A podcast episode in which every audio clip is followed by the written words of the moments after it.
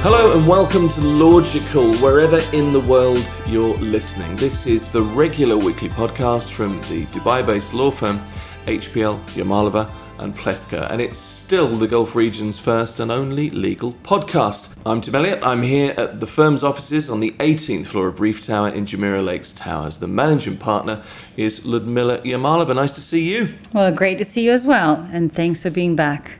Now, Logical is a weekly opportunity to consider legal questions particular to the United Arab Emirates. You can always get in contact with us for legal answers. The best way to find us is lylawyers.com. And in this edition, travel bans. Now, Ludmila, it's probably reasonable, even fair to say that most residents of the UAE have heard of a travel ban being put in place upon an individual. It's also reasonable to state that most of us don't really understand uh, the ins and outs of what bans on travel actually are. So let's start there. What is a travel ban? Well, in the simplest of terms, travel ban is is is a record on the government system regarding particular employ, uh, um, a particular person's ability to leave the country uh, or come into the country. Right. Um, so it's a prohibition from basically ultimately leaving the country. Uh, so, though there are certain kinds of travel bans that also disallow someone to enter the country. Uh, so it's it's but it's it's a different type of travel ban. Okay. Uh, so that's in simplest terms. Right. Uh, now, with regards to what triggers a travel ban, uh, and in the simplest ter- of terms, once again, it really relates to a criminal uh, matter or criminal case or allegation. Right.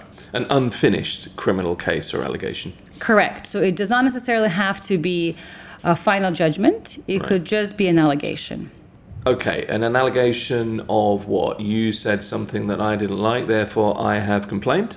For example, right. let's say I, using that same example, I said something that you consider to be defamatory or offensive to you, mm-hmm. and you go to the police and you report me to the police on the basis that perhaps I sent you a WhatsApp message that offended you and uh, under the UAE laws that uh, could, and I use this to highlight the word could, constitute uh, defamation, which under the UAE laws is a criminal offense. Now, you've made that allegation, and the police has called me in to take my statement.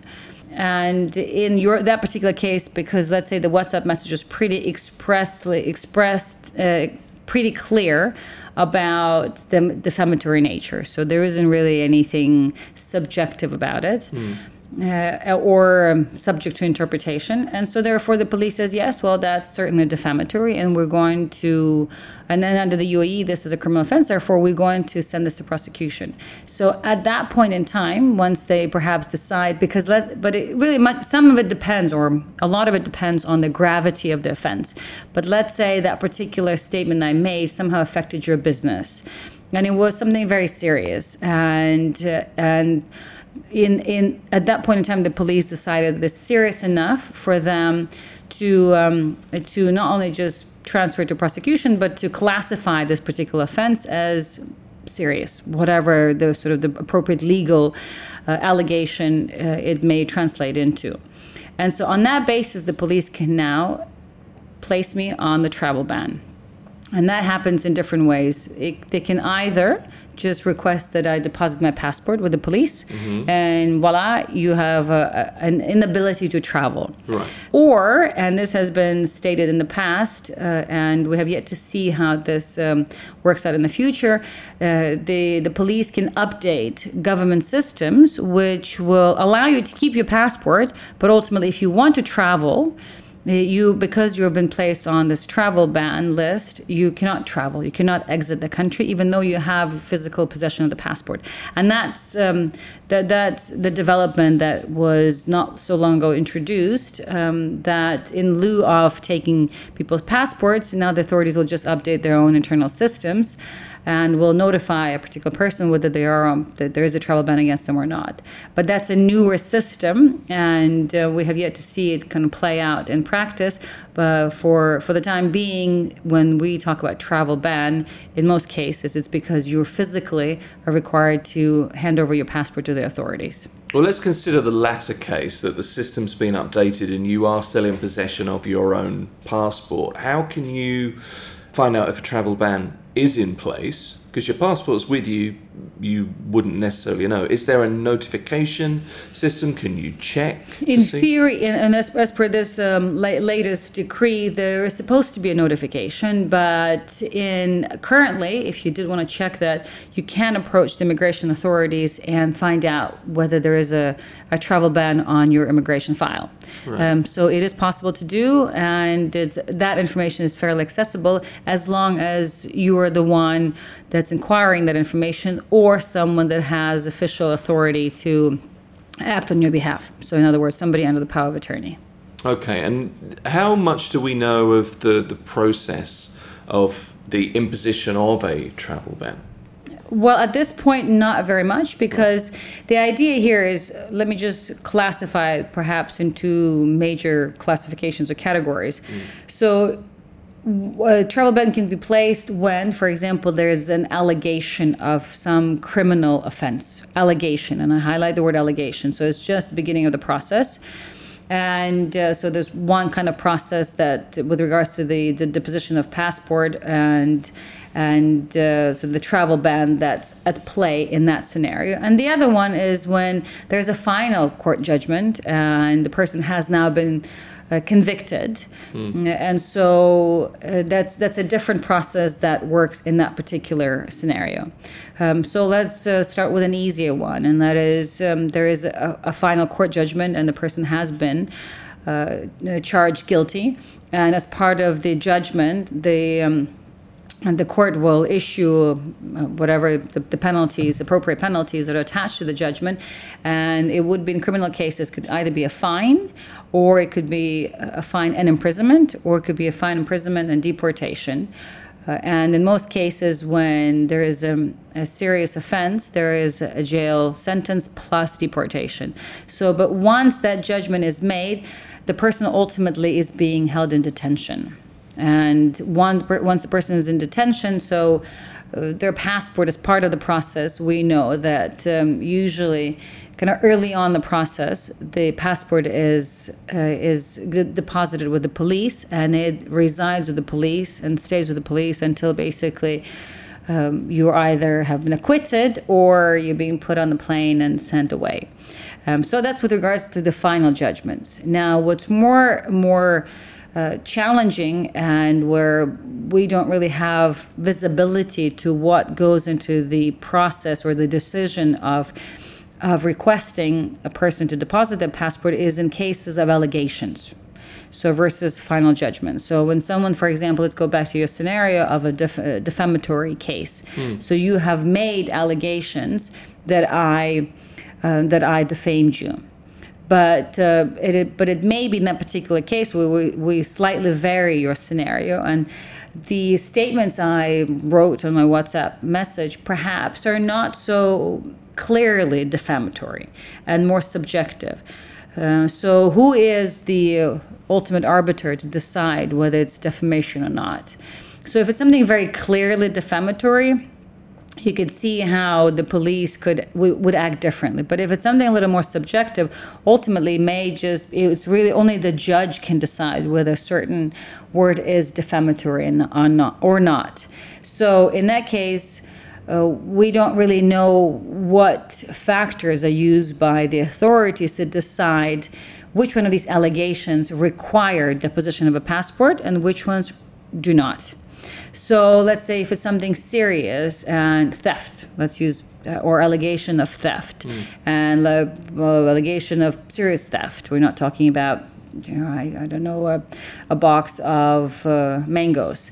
Uh, but for example, some uh, a more serious uh, amount of money that's being that's being stolen. Then in that particular case, uh, the police may decide, okay, this is serious enough, and so we do not want this person to travel because ultimately there is a uh, there's a risk of uh, this person wanting to exit the country quickly uh, to, to to basically take that money out of the country. So, So in an that case, assumption is made as to whether a person has a flight risk we're not. speculating. I mean, that these Right. are the factors. So we don't have visibility of the, the, the factors that are used, but we're just speculating using sort of kind of the logical assumptions that that would be one factor uh, that would uh, would lead the police to request uh, the that the passport is deposited with the authorities. Right. But something where perhaps it's more of a innocuous or a subjective statement that they made against you that you now claim to be defamatory. The police may say it's not serious enough. They may still want to send the case further down the road to the prosecution and ultimately the court, but it's not serious enough for them to warrant uh, requesting that I hand over my passport. So those those are the factors that we can speculate are are being considered in deciding which um, which circumstances warrant uh, physical so hand over a passport and which ones do not. But that's um, that's really sort of more speculative, and the the police you know, or the authorities don't share the specific guidelines or. Uh, or a list of factors, requirements to look at in making that determination. Okay, but travel bans do happen. How uh, do you get a travel ban removed in that case? What is the procedure other than going through the system? Sure, and, and that's where it depends on the underlying offense or allegation. So let's use a simpler, the simplest example is a check, a bounce check. So these the, the, these days and age, a check that is uh, for that is uh, for the value of over 200,000 dirhams is a criminal offense. Anything below it is not. Now, if I bounce a check for 150,000 dirhams, you can no longer file a case against me with the police. If I bounce a check for 250,000 dirhams, then it is criminal.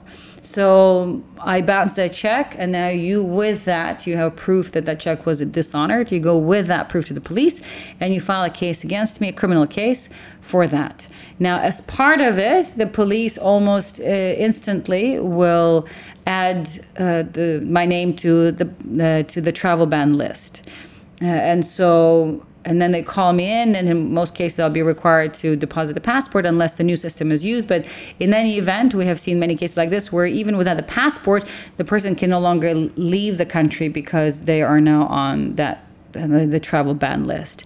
But that's remember, it's over the allegation of a bounce check. So now I come to the police and I bring the 250,000 dirhams to pay off that debt. So in that case, uh, uh, it's a fairly easy resolution of the issue because once I pay you the money, the police basically in the same instance can update the records and uh, remove my name off the, the, the ban list, the travel ban list. So in that case, the travel ban gets lifted very, very quickly in relative terms. Now, if it is an allegation of, let's say, um, of, of defamation that's serious, or something a little more serious, assault, uh, or kidnapping, or serious theft, uh, things of that nature. In most cases, well, first of all, you you could actually offer somebody else's passport in lieu of yours, kind of as a guarantee. Yeah. But the authorities don't always uh, allow for that. Uh, but in most cases, so in a way that also acts as a, lift uh, in in in some terms a lift of a ban at least uh, at least you have your physical uh, possession of the passport so you can leave the country but there's somebody else is acting as your guarantee And that person can then not leave the country. Indeed, yes. And we have had cases where these kind of arrangements were made and the, the person who had left uh, the country never came back. so the guarantor was uh, stuck here. Uh, so quite unfortunate. And that person is then no longer able to travel. Correct. Now, there are a few other examples of a travel ban uh, that might be issued for someone, for example, who had absconded from the country. Right.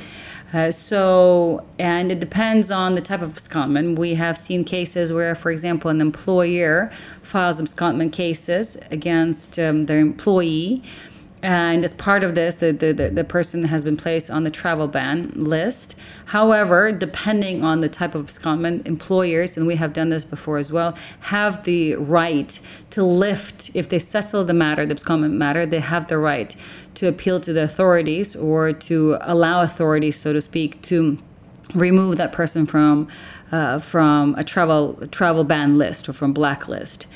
Um, there could also be issues related to immigration. So, any violations of immigration laws could also result in a travel ban.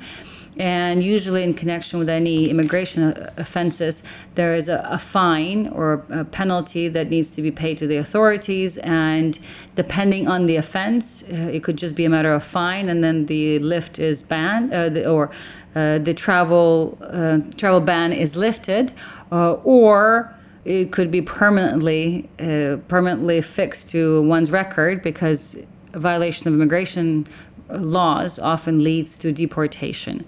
And once a person has been placed on deportation list, uh, it's almost impossible to lift that travel ban for them to ever be allowed to enter the country.